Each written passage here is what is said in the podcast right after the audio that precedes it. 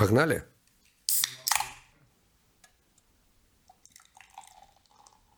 Привіт! З вами Олексій Ковжун спеціально для Медіа Ґрунт. Сьогодні ми розпочинаємо новий сезон. Довга війна. Ні, це не про 2014 рік, адже війна Росії проти України розпочалася з перших днів незалежності. Ми поговоримо з вами про інші фронти, про політичні, культурні, економічні та інші способи, якими Росія намагалась захопити Україну або принаймні приборкати її.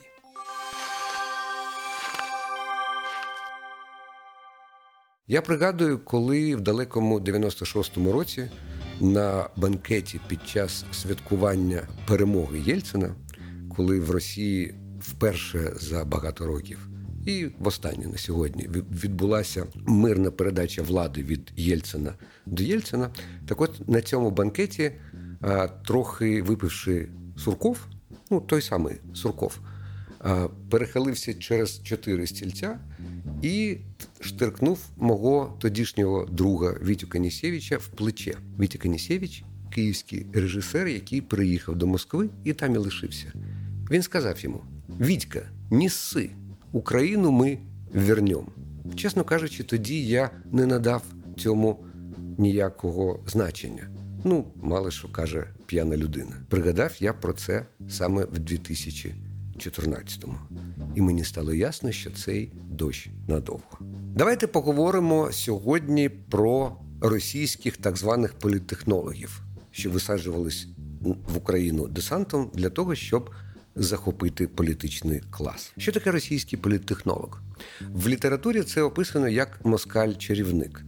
Це така мерзенна істота, яка е, працює над тим, щоб навести памороки. Час від часу мене я працюю політичним консультантом, і час від часу якісь медіа мене титрують політтехнолог. Я завжди влаштовую скандал. Бо політтехнолог це суто росіянське таке а, слово. Логіка у тебе, гражданин Зубек. Фашистська! Якщо російська економіка, взагалі російська економічна думка виросла з книги Носова Незнайка на Луні, то російські політтехнологи виросли з такої корявої російської езотерики та методичок КДБ. Тож наступає незалежність для нас, для України, Росія десь там. І ми звикли до того, що Москва це центр Всесвіту. Звідти приходить освіта, звідти приходить Пушкін, звідти приходить а, серйозна думка. А тут у нас, ну що тут у нас? Наше місто найкраще, і його зробили таким ми своїми руками. Завтра його величі і красі дивуватиметься світ. Національний фронт України це не тільки Конгрес українських націоналістів, не тільки республіканська партія і Українська республіканська консервативна партія.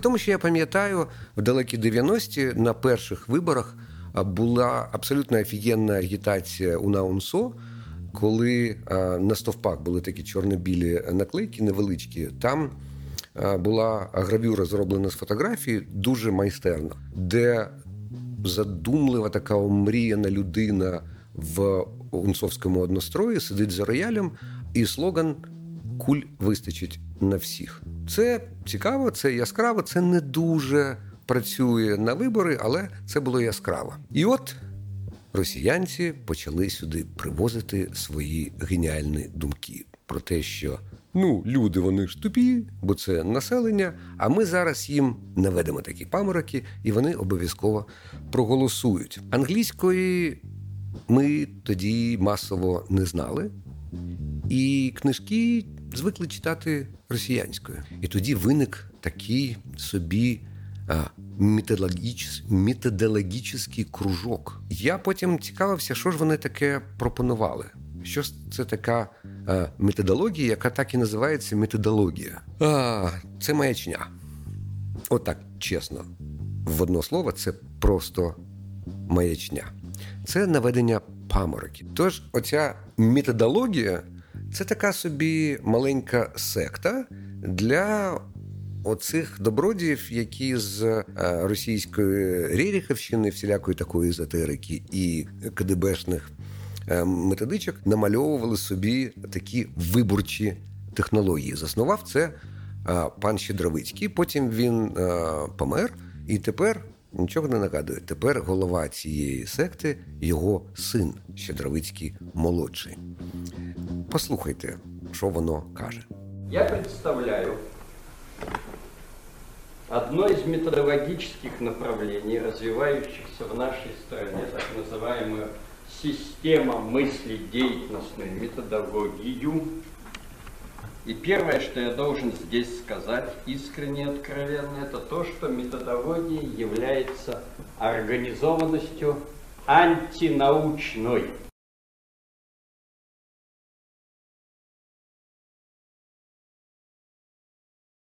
Це був Щедровицький старший, батько Щедровицького молодшого і батько оцієї методології під назвою методологія.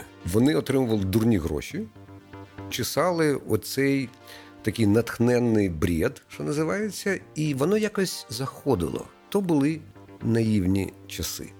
Перший масований такий приїзд методологів в Україну відбувся в 98-99 році, коли е, були вибори президента Кучми. Тобто були вибори президента, а ми знаємо, що переміг на них саме Леонід Кучма. Вони тоді привезли ідею про те, що ми маємо повторити е, оцей тріумфальний момент е, в, в, на Москві. Це називалось Голосуй ілі проіграєш. Тобто е, ідея була в тому, тоді в Москві в 96-му, що якщо молодь прийде голосувати за е, Єльцина, взагалі, якщо вона прийде голосувати, вона проголосує за нове проти старого. Ну це якось логічно. І в Україну привезли таку штуку. спарінг партнером для кучми обрали е, пана Сімоненка.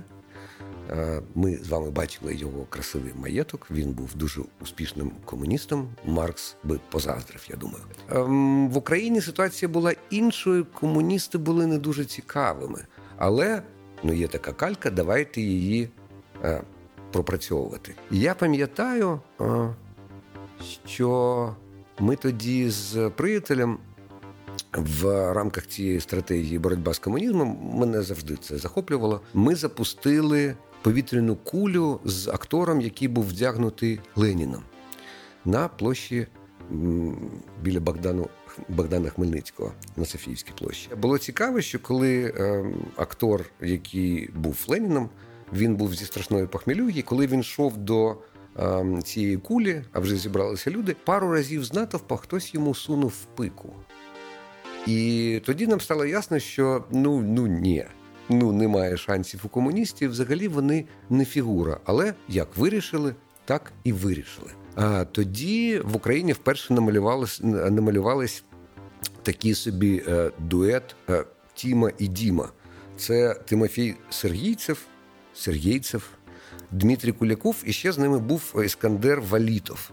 А, Саме оці московські методологи. Потім Масія Сергійцев написав славнозвісну статтю про те, що треба просто вбити десь 50 тисяч е, українських активістів і тоді Україну вдасться замирити. Це був такий план вже на 22-й рік. Але повернемось в той самий 98-99 рік. Я брав участь в цих виборах, бо мені було цікаво, щоб молодь прийшла голосувати. От скажу чесно. І я працював над роликами е, про те, що молодь йде на вибори, тому що це дуже важливо. І я так і вважаю і сьогодні що вибори це важливо, і важливо, щоб молодь цікавилась політикою. Але тепер молодь це вже розуміє. Роліків мало бути 10. Ми встигли зняти 6, а потім прийшли холода. І ролики ми знімати перестали, тому що внизу одного з виборчих штабів, а на кучму тоді працювало декілька виборчих штабів, які конкурували між собою. Так от на першому поверсі цієї будівлі був е, магазин шуби, міха, кожа. І коли стало холодно, жінки людей зі штабу пішли і купили собі шуби. І на цьому бюджет на мої ролики скінчився. Так було. Це було е, цікаво, хвилююче. Е, ми з вами вчились демократії, ми вчились е, виборам. Е, я навчався, як працювати на виборах. І одна з ідей, коли вони сказали, що ну про ролики зрозуміло, окей, молодь прийде голосувати, але треба щось таке з е, кучми зробити. Я подумав, що було б красиво зробити фотку Леоніда Даніловича, е, вилежену з шматками українських пейзажів і українців. І приніс ескіз. Всі сказали, що це супер, будемо робити. А наступного дня мене не було на ранішньому засіданні. Я не дуже люблю ранішні засідання. Прийшов а, Вадим Рабінович. Де він, до речі? А, він в розшуку. Прийшов Вадим Рабінович і сказав: Ну да, це красивий плакат. Но ви же понимаете, лохи будуть обдирать його со стіни, бросать на землю и топтать ногами. И лицо нашего кандидата будет потоптано. І всі так. Ну да, мабуть, він знає, життя прожив. Один з рочків е, тюрячки, ясна річ, він розуміється на тому, як все працює. І цей плакат не пішов. Тоді було весело. Голосуй полу, голосуй за кучму, спать Голосуй голосуй за кучму, будущее для тебя я сберегу. Як ми з вами знаємо, Кучма переміг на тих виборах. І начебто це були вони, оці технології, які там працювали. Бо вони працювали, а він переміг, тому вони молодці. Вони отримали свої дурні гроші, поїхали їх витрачати на Москву, але далеко не відходили. І наступного разу були знов задіяні в Україні вже на такий проєкт, старші люди пам'ятають, озиме покоління. Концепція була в тому, що зійшли сніги оцієї ем, совєтської історії, і з під снігу пробиваються озимі ростки. Ну, маячня, скажете ви.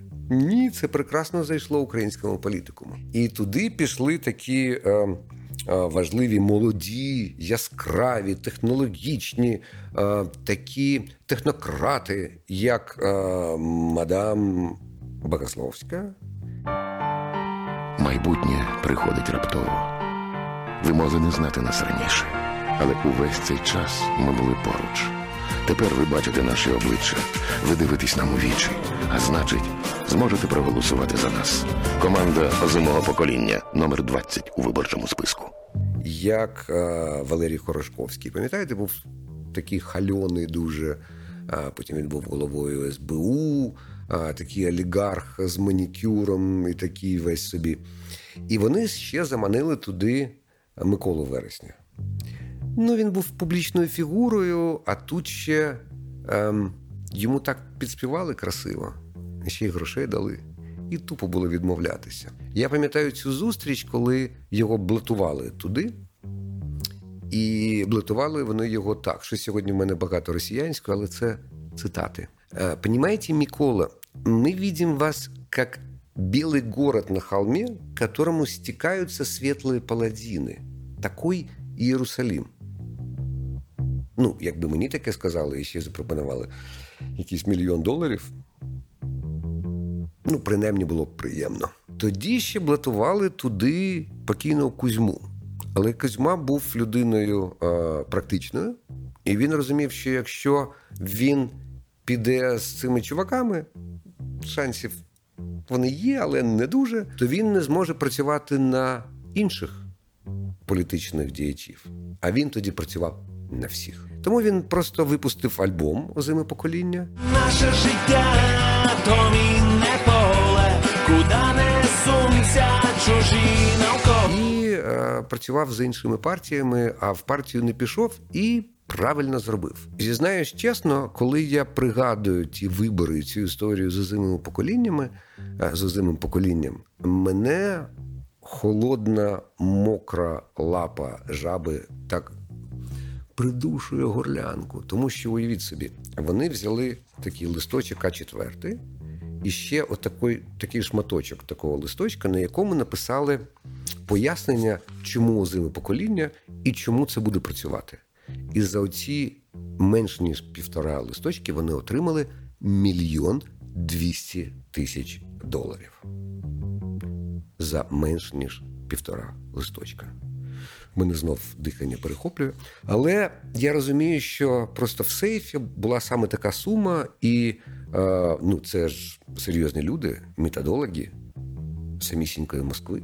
Треба сказати, що присутність оцих росіянців доволі дратувала українське суспільство вже тоді.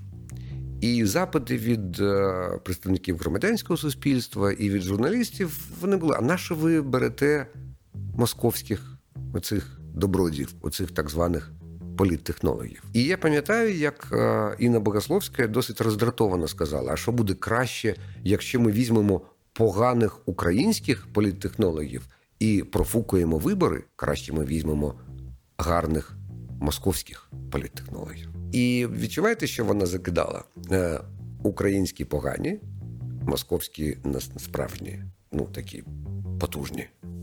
І є питання до пані Богословської. Ну що, Інно, допомогли тобі твої москалі? Але українці все ж таки люди добрі і схильні прощати. На жаль, тепер вже це не зовсім так, і про це можуть вам сказати дохлі росіянці. Могли б сказати, якби не були дохлі. А тоді, ну, якось отримали якісь мільйони, е, набрали 2%, і нічого, приїжджають знов і знов їм раді. І тоді москалі приїхали на, мабуть, свою таку найважливішу гастроль, найбільш мерзенну, пакосну і антилюдяну. Це були вибори Януковича, чи Якунєвича, чи Якубовича, як його називали люди під час цієї кампанії. Ну, я би проголосував за Юнікевича. За Юнікевича. Я буду голосувати за партію регіону. За Янукевича. Я голосував і буду голосувати. Іконович. Віктора Федоровича Януковського. Да!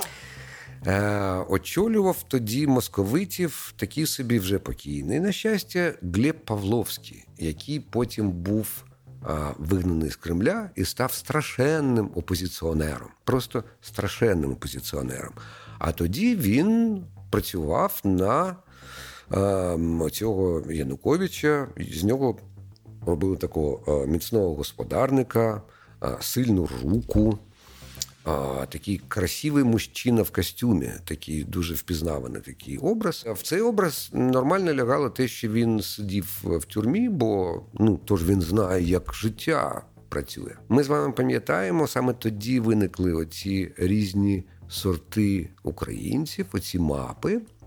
Саме тоді виникла історія про неонацистів.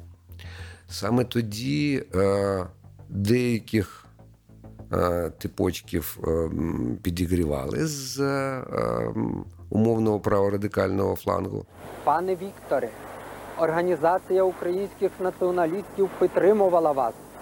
Однак хочу застерегти. Будьте пильними з американським впливом на вас. Ваша дружина американка необмінно повинна стати українкою. Для того, щоб це був спарінг партнер. Ви ж не хочете, щоб вони перемогли нехай краще оцей. І коли е, це не спрацювало, були вкиди, були порушення, і люди вийшли на Майдан. І це все накрилось. Але ще навіть до того, як працювати проти того, хто є такий сильний, треба зробити його смішним. І тут нам допомогла а, москальська технологія. Бо оскільки вони а, воювали з е, такими собі придуманими українськими ультранаціоналістами, вони вирішили, що коли Янукович поїде в саме кубло націоналізму в Івано-Франківськ, там снайпер, що лежав на даху, він а, е, стрільне поцарапає йому плече. І його швидка повезе в лікарню, і всі дізнаються, що ой, він же ж намагався захищати від оцих е, радикалів, а радикали його поранили. Ми про це тоді не знали, але знав Янукович. І коли він приїхав в Івано-Франковськ, студент, його прізвище е, відоме, студент кинув в нього яйцем. Пам'ятаєте історія про яйце, яке потрапило в Януковича, і він побачив що воно розтікається, і він пригадав про снайпера і, мабуть, подумав, що це було воно. І він втратив свідомість. І він не просто втратив свідомість, але коли його е, вкинули в зарані зарані підготовлену е, машину швидкої, привезли в підготовлену лікарню, лікар е, сказав е, журналістам: вимкніть камери. Всі вимкнули.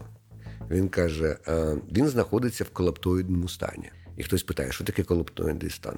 Він каже: ну як, як що таке колоптоїдний стан? Обіссався, обісрався, втратив свідомість. І ми вирішили цю історію покачати. Е, це було важко, бо всі думали, що все має бути серйозно. І я приніс в е, виборчий штаб Ющенка. Ми тоді працювали з пані Тимошенко, яка тоді була на стороні Е, України на стороні світлих сіл, приніс яйце, дістав з торби і показує їй. Просто мовчки. І вона починає реготати. І я їй кажу: я хочу, щоб вся Україна, коли бачила яйце, щоб вся Україна реготала. Так з'явився проект Веселі яйця. Кінокомпанія Веселі яйця представляють новий блокбастер Операція професор, який, на жаль, не вистрілив е, цілком. Бо в нас е, ми зареєстрували бренд, ми почали знімати рекламні ролики і домовлятися з телеканалами, е, як нам наші яйця просувати. Телеканали тоді належали всіляким різним тіпочкам, і вони відмовилися брати цю рекламу. Але веселі яйця відірвались від землі. В нас була газета з цією історією, де все це описувалось в усіх подробицях.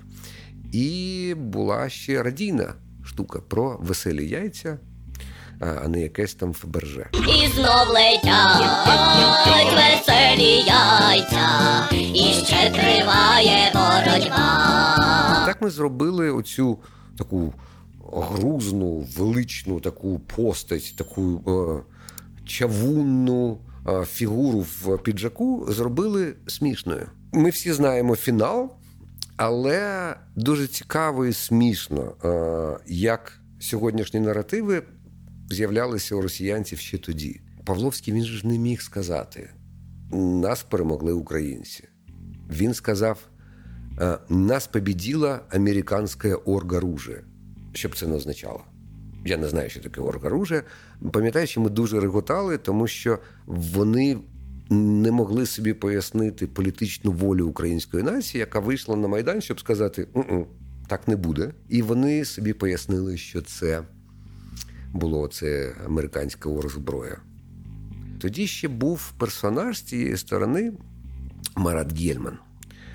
Який зараз вважається великим другом України, який ем, є галеристом, підтримує українських митців якось так специфічно. І я хотів би йому сказати, що Марат, ми не забули. Ми не забули а, і ем, Ющенка з есесівською пов'язкою в чорній формі. Ми не забули мапу про три сорти українців. Ми все пам'ятаємо.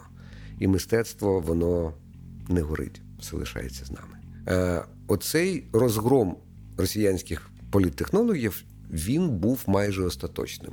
Чому майже? Бо вони ще з'являться в нашій історії. Але наступного разу Янукович працював вже з американськими консультантами, в тому числі з Полом Монафортом. І я пам'ятаю, що коли Трамп взяв Монафорта, я тоді вангував, що це закінчиться майданом. Бо що прекрасно вміє е, Монафорт, це стравлювати.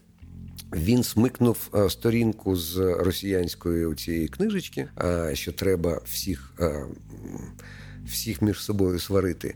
І тоді, пам'ятаєте, була історія про Юлька Воровка. Ем, історія не в тому, що наш кандидат хороший. Наш кандидат він просто присутній. Але проблема в тому, що та кандидатка погана. Тож Монафорт тут навчився багато чому, але росіянці повернемось до них. Вони спливли в штабі Арсенія Яценюка. Тоді був жарт про те, що коли е, Господь роздавав е, політичних консультантів, Яценюку дісталась коробка фломастерів. А хто постарше пам'ятає, він висів на щитах з такою зеленою пикою, е, дуже смішними слоганами, і це було якось ну вкрай тупо, ржачно. І українці це відмітили. І тоді Яценюк зайшов зараз я подивлюсь. А Яценюк зайшов е, в вибор третіми в виборчу кампанію третім, а посів четверте місце. Ми з вами мусимо виховати людину, яка мислить. Тобто виборча кампанія його провалила. Це здається вперше в історії перегонів, коли е, масована дорога рекламна кампанія топить кандидата. І ем, це нічого нікого нічому не навчило. Вони отримали свій мільйон з хвостиком доларів. Здається, в них була така собі такса.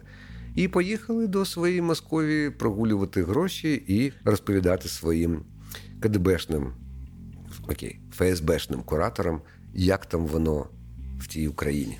В тих самих виборах прозвучала, я б сказав, лебедина пісня росіянських технологів, бо в край такої неохайної хаотичній кампанії е, Юлії Тимошенко, яка е, тоді програла Януковичу вибори, там з'явився такий собі Артемій Лебедєв. Це він придумав е, геніальний слоган Вона працює, з яким класно працювали потім багато років 95-й квартал та інші Comedians, що називається. Якось воно не дуже спрацювало, при тому, що маємо сказати, що Тігрюля придумали все ж таки українці. Я не буду казати хто саме, хоча це хтось з вас знає, про кого я. І росіянці якось перестали з'являтися в політикумі. Але це ніяк не заважало їм вести війну з Україною іншими засобами, в тому числі воєнними. Росіянці відправились працювати в свою росіянську пірдь, е, роздавати млинці лопатою і все таке інше, але вони лишили по собі, як знають всі на деокупованих територіях, кров, лайно, сморід і жах. Вони лишили по собі оцю ідею про те, що політика це брудна справа. Вони лишили по собі історію про те, що є якісь технології, якими можна задурити людей. Вони лишили по собі а, історію про те, що ну, в політику йдуть негідники, тому я туди не піду, а я буду сварити цих негідників. Вони лишили по собі історію про а, те, що політика для більшості телеглядачів це це як футбол. Як мої чуваки і чувеси в жовтих футболках насували твоїм в зелених. А? Бо ми дивимось по телеку, а самі туди ні-ні. І тому, на жаль, багато років у нас є історія. Ми з вами навчилися за штані стягувати негідників з крісел. Ми навчилися звільняти міністрів. Ми навчилися е, подавати сигнали силовим структурам, щоб вони заводили е, карні справи на кричущі історії. Але ми з вами не навчилися просувати людей, які можуть посісти це крісло. І тому, коли нещодавно зняли е, міністра культури, виявилось, що культурна спільнота не в змозі висунути своїх кандидатів, бо ніхто не ладен йти туди. Казати про те, що міністр кака з радістю йти на міністра або рекомендувати когось на міністра. Ну, це все ж таки брудна справа. І в мене для вас є важлива новина.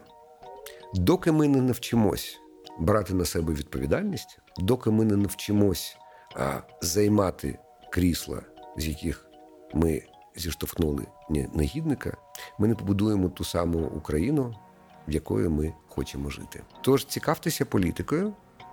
Донатьте на ЗСУ.